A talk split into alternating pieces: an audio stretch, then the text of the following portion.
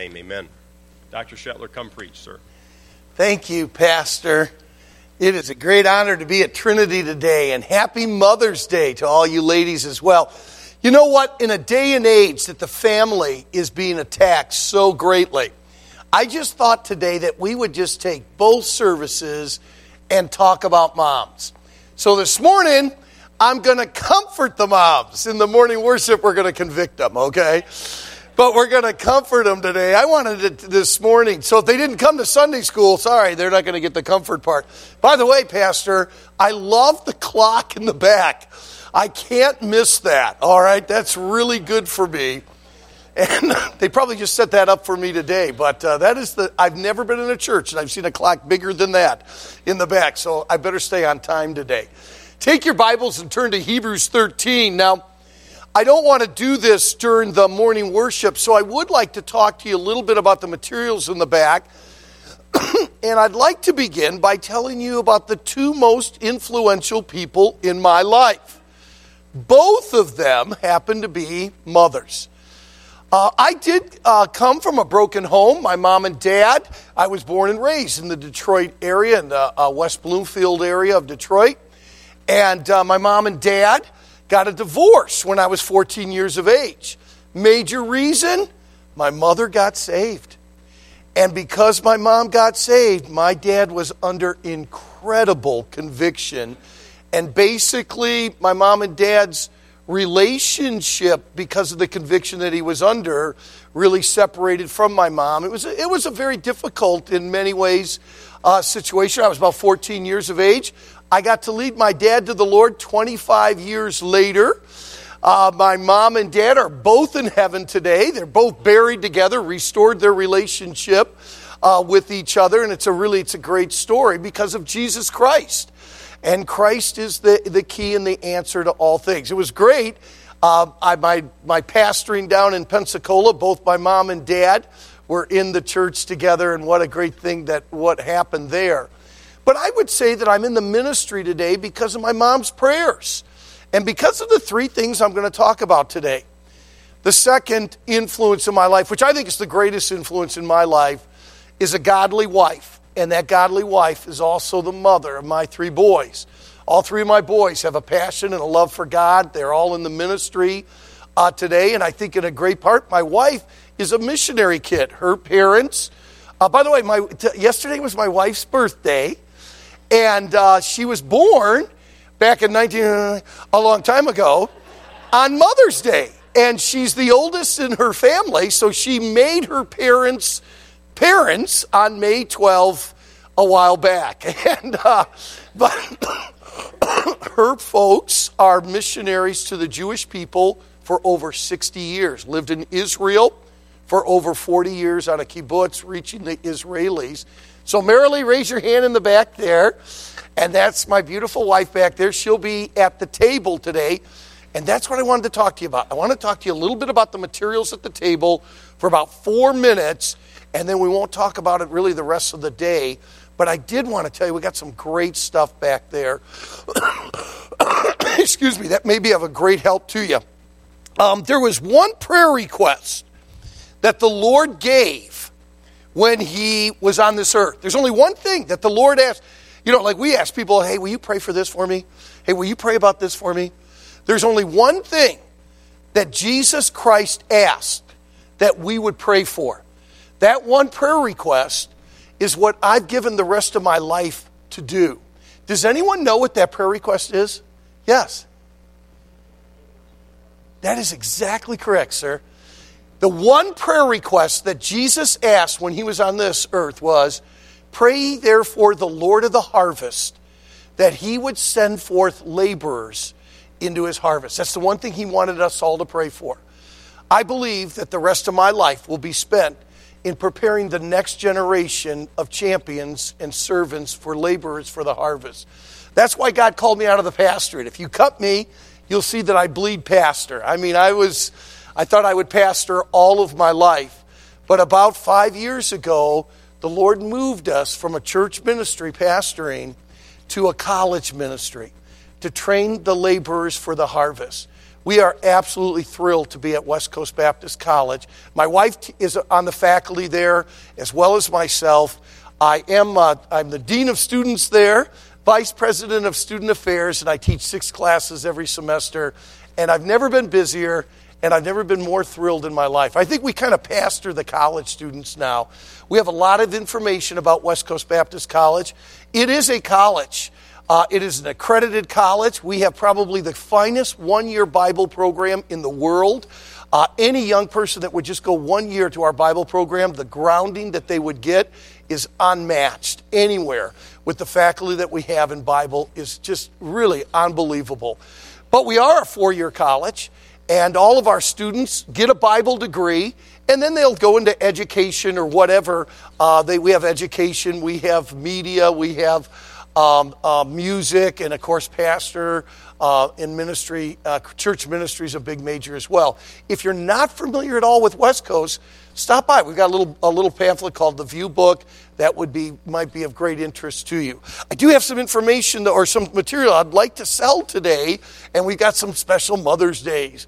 Uh, our CDs today are $10 or 3 for 25 if you've never heard West Coast Baptist College music, let me encourage you to get at least one CD today. They're normally 12 and $15, $10 a piece, three for 25 which is really good. Um, People ask me all the time, Brother Shetler, have you written anything? Only one thing, but we really love. Uh, it's been really been used. It's actually a Sunday school curriculum. So if you're a Sunday school teacher, anywhere from seventh grade all the way through adult, it is called Transforming Truths. Here's the student book, and here's the teacher's manual. Um, I was speaking at a camp one week uh, down at the Wilds, and they asked me at the end. I had several campers come to me and say, Brother Shetler uh, what verses could we memorize? Uh, you know, after we leave camp, and I thought, well, that's kind of interesting. So I went back to my um, my cabin, and I put down twelve passages that every Christian ought to have memorized in their life. I call them 12 transforming truths. Went back and preached a series on it uh, and now I preach it every year to the freshman Sunday school class at West Coast. It's called 12 Transforming Truths. It is a great series of 12 passages that every Christian ought to know about and have a handle on, whether it's Romans 8, 28 and 29, uh, Galatians 6, um, just uh, uh, Proverbs 3, 5, and 6. Uh, all passages that I think every believer ought to have. If you're a Sunday school teacher, that may be a great lesson. We have uh, Pastor Chappell, my pastor, uh, writes devotional books for like a year. I think I brought three with me. If you just like to have like to read a little devotional for every day, this one is called Daily in the Word. There's uh, one on Proverbs. There's a uh, like a little reading on a Proverbs every day. So if you like a devotional type of book like this, Pastor Chappell also has two great books out on the home and the family that I wanted to mention today. This one is entitled Making Home Work. Now, what I love about this is at the end of every chapter, you know what there is? Home, well, not at homework, okay? There's homework at the end of every chapter. I believe a lot of times we read all these books on the home and the family, but they don't tell you what to do afterwards. At the end of every chapter, there's homework that you can do in your home with your family. We're selling these for $10 a day. I think they're normally $15, $20. And this is their latest book out uh, that Pastor and Mrs. Chappell wrote entitled, Are We There Yet? And it is a great book on marriage and on the home and on the family. Some really quaint stories. Are we there yet? Like traveling along. So I hope that you'll take benefit of this today. Uh, dads, husbands, get something for your wife today over the thing. Definitely, I think you'll thoroughly enjoy the music. You got your Bibles at Hebrews chapter 13. We'll go ahead and get started. Thank you for allowing me to share all those things. I think they could be a great help to you. So, this morning, oh, thanks. Okay, thanks. Thank you. Got a couple now. Thank you very much. I'll put this over here. So, this morning, I was thinking I had a completely different Sunday. I knew what I was going to do for Sunday morning worship, but I had, um, um, I, I wasn't sure what I was going to do for Sunday school. And I just thought, you know what? I just want to talk about what moms are and what they do. So I was thinking this morning, what are the three greatest things we get from moms? So you ready? Fences, forgiveness, and faith. And I, and I really do believe that moms do something for us that no one else does. First of all, moms are great about putting fences around us. In other words, protection. And we always, you know, as we get older, we think like, Mom, you don't need to do this anymore. But you know one thing? Moms are always moms. Amen? It doesn't matter how old you are. You know, I have three grown sons, but when they're around mom, mom still, they're still their children. You know how that goes. They're always thinking protection and fences. Look with me, if you would, at, at uh, Hebrews chapter 13, two verses here. Listen, look at verse number 5. Let your conversation, that's your lifestyle, your manner of life, let your conversation be without covetousness, and be content what such things as ye have. For he has said, I will never leave thee nor forsake thee. And then look over at verse 17. Obey them that have the rule over you, and submit yourselves, for they watch for your souls. They protect you as they that must give an account. And moms, one day you will give an account for the way that you were a mom. As they that must give an account, that they may do it with joy and not with grief for that is unprofitable for you. Let's go to the Lord in prayer. Father, I thank you for mothers. Father, I do believe that we understand more about why you protect us because of the way our moms have protected us. Father, as our mothers have built fences around us to protect us from evil, from the world, the flesh, and the devil, so it is true in your love for us that you have built fences. Then, Father, is there any human being on earth that we have learned divine forgiveness from better than our mothers? That, Father, it seems like no matter what we've done, our mothers always forgive us. Father, it is because of that that we can understand your unconditional love and forgiveness for us as well. And then, Father, Thanks for moms who believe in their children. As Jochebed believed that she had a goodly son in Moses, that Father, our moms believed in us that we would do something, that we would get saved, that we would live for you. Thank you for moms that have faith in their children and faith in you. Thank you for moms that forgive us no matter what we do, no matter how many times we do it. And thanks for moms that put up fences around our life to protect us from evil. Father, sometimes we just forget what our mothers mean and have done for us.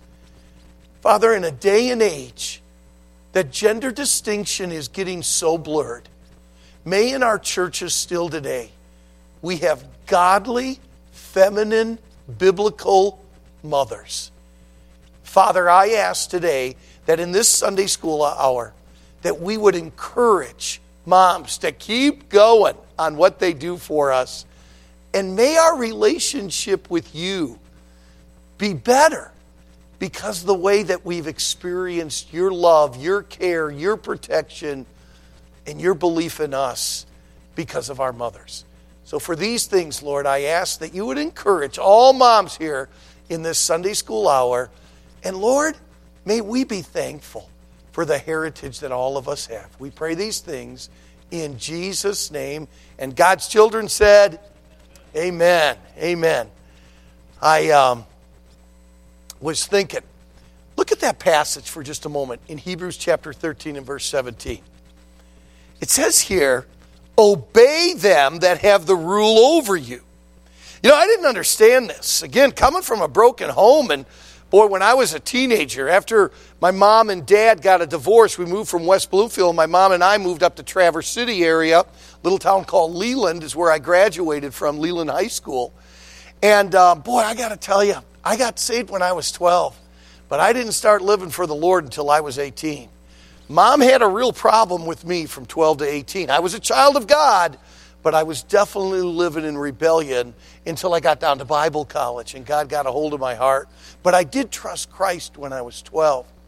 But I could never figure out the things that, you know, I was trying to, you know, when you're a kid growing up, you just can't understand your parents and you definitely don't agree with a lot of things that they do.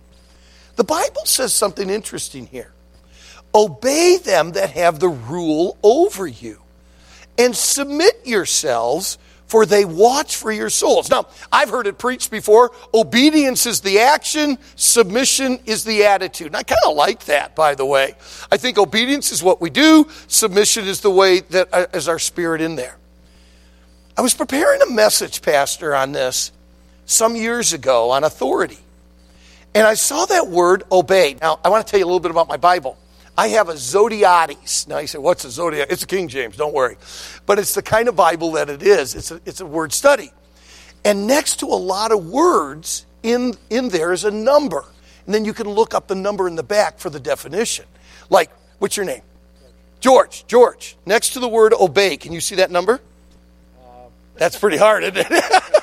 That's right. No, get them on out there, buddy, because I would need them too. That is, what's the number next to that? 38. 30, I think that's 39. I'm not sure that is hard. I picked the right guy. 3962. 39. Hold on to those glasses because I'm going to need it for just a minute. So I'm looking at my study with my glasses on, and uh, I see the word obey, and it says 3962. 3962. So I'm about to turn in the back to find out what the word obey means. And just as I'm turning, I look down into verse 18. And next to a word in verse 18, it pops out. Look at this. Don't say the word. Don't say the word. You see the number? Same number, isn't it? Exact same number. That means it's exactly the same word in exactly the same tense. Do you know what word that is?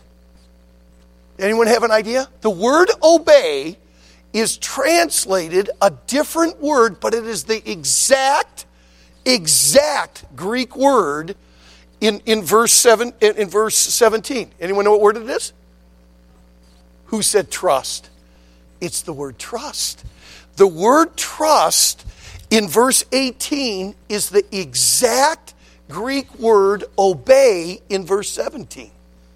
You say, what's your point? That's life changing. That's life changing. Because for all of us that are children under our parents, it is not a matter of understanding our parents. It's not a matter of agreeing with our parents. It's a matter of obeying. Whoa, whoa. It's a matter of what? Trust. And you know what? Hey, by the way, wives, that's true for submission in a, in a, in a marriage as well. You don't have to agree with your husband, you don't have to understand your husband. The Bible says submit to your husband. You know what the key is? It's trust. And really, your trust isn't in your husband. Your trust is in who? It's in God. Your trust is in God. And you know what, children? That's the way it should be with our parents. We don't have to totally. Growing up, man, I did not understand my parents. Growing up, I didn't agree with my parents. But I was commanded to do one thing I was to trust them. You know what? I think our mothers so often, you know, a lot of times, how many times in our lives growing up, we didn't agree with our parents and we didn't agree with mom and understand what mom was doing. But you know what the command is? Is to trust them. Why? Because they put fences around. Now, when I grew up in Bloomfield Hills, I was in a brand new neighborhood. And this was back in the you know, late 1950s, early 1960s. And uh, we, they were building this neighborhood and all the houses were brand new except for one. And all the couples moving in, these were all young families moving into these subdivisions in this area of northern Detroit and everything like that, except for one. There were the Lamartinis. Now, the Lamartinis were an older family that had lived there for years, and they had a fence all around their house. It was the only house that had a fence around it. Everyone else had open borders, you know, and everything in the neighborhood, and the kids ran and played, but the Lamartinis had a fence. There's a lot of reasons for that, but one of them is they had this stupid little dog. It was a little chihuahua. Now, I got to tell you, I don't like chihuahuas at all. And I'm not even sure it's a dog until it gets to be 25 pounds. But, anyways, this dog, every time you walk past the Lambertini's house, this dog would bark. So you're riding your bike or you're walking past the Lambertines and the dog's.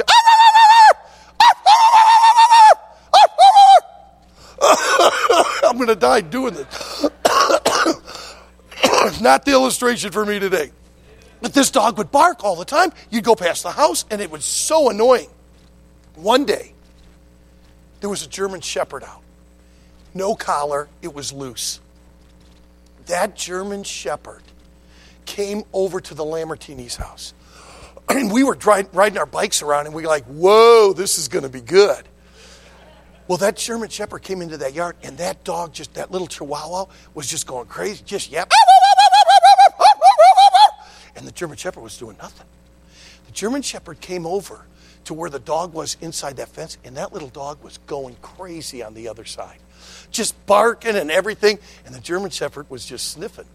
Now, all us boys were thinking, like, let's go over to the gate and open the gate and let the little dog come out and be a hot dog, you know, and let, and let the little dog out. And that little dog was just, just, just barking and barking. Now, let me ask y'all something. What is the only thing that was protecting that little chihuahua? Everyone together. The fence. You take the fence away, and that little chihuahua is gone. Now, let me tell you something. I've been working with teenagers and young people for 39 years.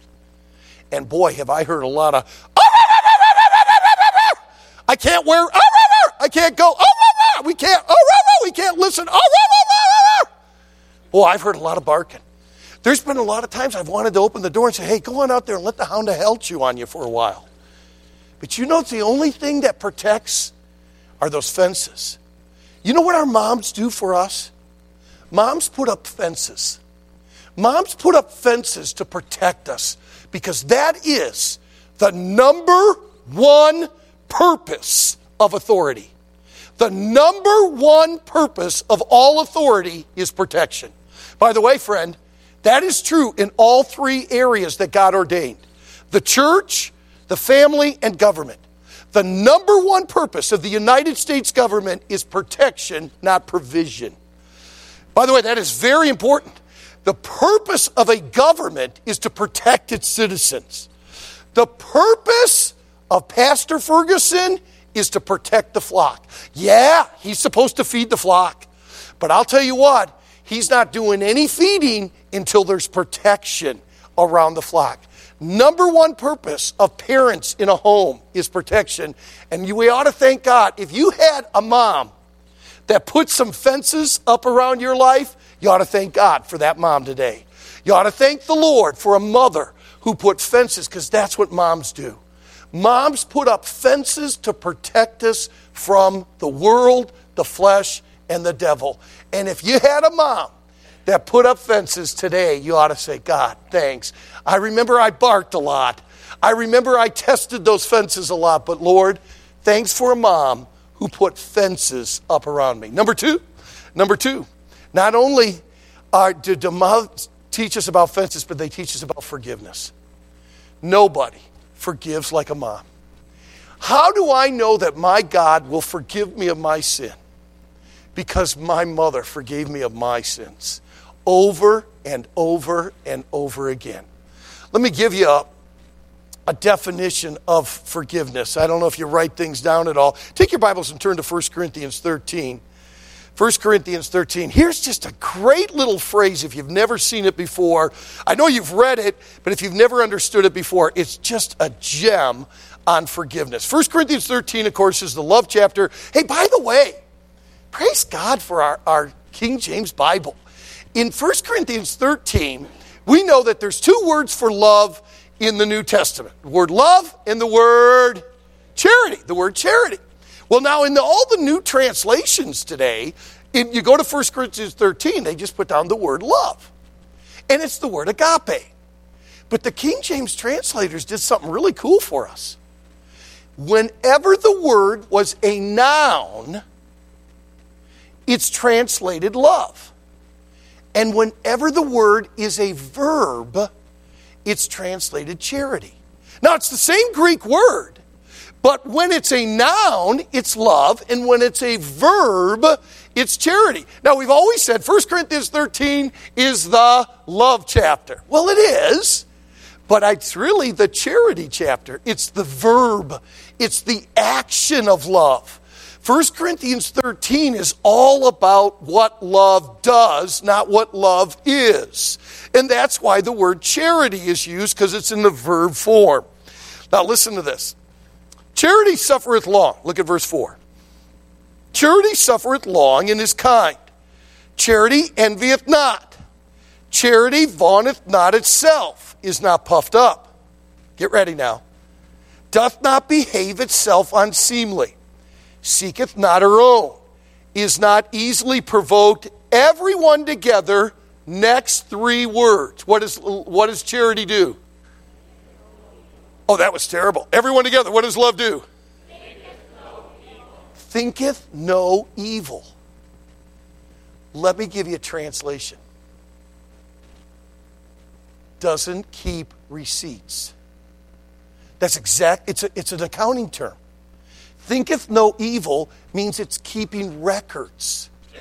Do you know what love doesn't do? Love doesn't keep receipts. Now, Marilee and I are traveling for the college, so all of our expenses, our gas and everything, and our lodging, wherever we're going to be, we got to keep receipts. And as soon as we get back, I won't be back for about three weeks. Marilee and I are traveling. As soon as I get back, first thing I'm going to do in my office, my secretary's going to ask me for my Receipts. I am not real good with receipts. Okay, it's like, oh yeah, um, yeah, uh, uh, yeah, that I, that one place. Uh, where did I leave that? Uh, I'm t- now that's terrible for bookkeeping,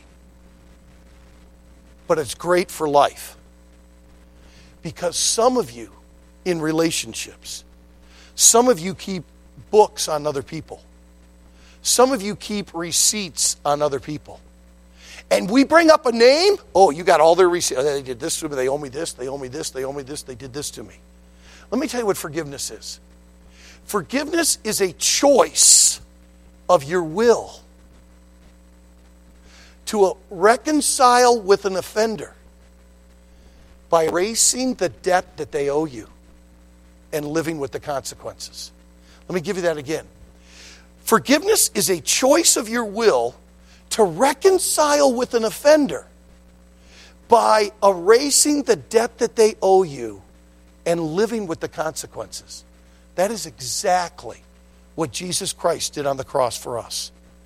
Jesus Christ made a choice of his will in that garden. If it be possible, let this cup pass from me. He made a choice, but not, if not, thy will be done, Father. He made a choice of his will to do what? To reconcile with his creation to reckon, because forgiveness is a relational term, it's not a consequence term. In other words, forgiveness is not the absence of consequences. Forgiveness is the restoration of a relationship, but not the absence of consequences. There are always consequences to sin. Somebody's got to pay for those consequences. When you forgive, and you are never more like God than when you forgive, when you forgive, you are making a choice of your will to reconcile with an offender by erasing the debt, because there's always a debt with sin. By erasing the debt that they owe you and then living with the consequences. On earth, I know no better example than mothers. Mothers are relational. Mothers will forgive and forgive and forgive. And we all ought to be thankful today that mothers don't keep receipts on us. Amen? We ought to be thankful today for moms that didn't keep records on us. Hey, let me tell you something. If my mom would have kept records on Jim Shetler, it would not have been good. And you know how I know my God forgives me? It's because my mom forgives me. My mom's in heaven today, but I will tell you, I did a lot of things to hurt my mom. But there was always forgiveness, no matter how many times. And I go many times in my life, I think, God, I got to ask you if we confess our sins, I know you're faithful and just to forgive us and cleanse us from all unrighteousness. How did I know that? Because of a mother's love and a mother's forgiveness. Hey, let me tell you something. Moms put up fences. Praise God for that. If you've got a mother that put up fences, you ought to be thankful. And I know you've had a mom that forgives you and doesn't keep records. But the last thing I want you to see before we close, it's you know what, we'll just use the a lot of places I could have gone, but I'm going to use the 1 Corinthians 13 since we're right there. Look down to verse 7 if you would. By the way, verse 6 is a good verse in our culture today, by the way, it's one we need. What else does charity love do? Rejoices not in iniquity, but rejoices in truth. You know, people talk about tolerance all today. Hey, I thought you loved us. We ought to be tolerant. You know what? True love is not tolerant of sin. True love rejoices not in iniquity. If you really love somebody and they're doing something that's not good for themselves, that's not love to tolerate what they're doing. Matter of fact, true, and aren't you glad you got parents? Aren't you glad for a mom and dad that wouldn't tolerate you doing what is wrong? That's not what I want you to see, though, but I thought that was a good one. Verse number seven. This is what I want you to see. What else does charity do? It beareth all things. Boy, if that's not our moms. But the next three words, would you all say them with me as well? Not only does charity beareth all things, but what else does it do? Everyone together. Believeth all things. Moms believe in their children. When Jochebed, you ever think about this? How is Moses that much better looking than any other child? But it says it three times in the scriptures. It's in Exodus 2, it's in Acts chapter 7, and it's in Hebrews 11. He said he was a goodly child, he was a fair child, he was a goodly child. I don't think Moses looked any better than any. Look, look at how beautiful this baby is. This, but you know what I believe? I believe that Moses' parents knew this boy's going to be something for God. Now, let me tell you what moms do for us. And for every mother that's in here, we want to take a moment this today. We want to honor you. Thanks for the fences that you put up around us. Moms, I know there's been a lot of times you've heard a lot of barking from your kids, but aren't you glad you kept those fences up? Moms, thanks for forgiving us. Because I got to tell you, we wouldn't know that God forgives us if you hadn't forgiven us for all the things that we've done. Moms, thank you. But, moms, I want to thank you for something else. Thanks for believing in us. You know, there's sometimes I have three sons, and my three sons always haven't been good. My three sons always haven't acted right. But I will tell you, there isn't anyone on this earth that is more loyal and believes in those three boys more than that woman back there. There's been times I go like, I don't think this is going to happen, ever going to happen with my son. I don't think. But I'm going to tell you right now, there's a woman back there that believes that God's going to use Ben, Luke, and Drew. Now, you know, I, I believe that. You know, I, I, I do. I got a hope that God's going to use my three sons, but nothing like that mom. And moms, let me tell you something. You believe in your kids. You believe what they can be in God. You put a faith in them. And I just want to tell you, when I went off to Bible college, after living very rebellious in my teen years, my mom, with arms around me in tears, sending me off to Bible college, said, Jimmy, I believe God's got great things for you. I'm thinking to myself, wow, if you only knew what I've been doing the last couple of years of my life, uh, Mom. But you know what? Mom's faith transcends a mother's prayer. A mother's faith transcends no matter what a child's doing. God will hear the prayers of a mom. And mothers, keep believing. Keep trusting that God's going to work in your children's life and in your, in your family's life. I want to tell you, if you don't have a mom that believes in you, you don't have much in life. It is your moms that put, your, that put their faith in their kids and say, you know what? They're going to be something. Now, I think I have the spiritual gift of exhortation. And exhorters are ones that look at people and they can say, hey, man, God's going to do something.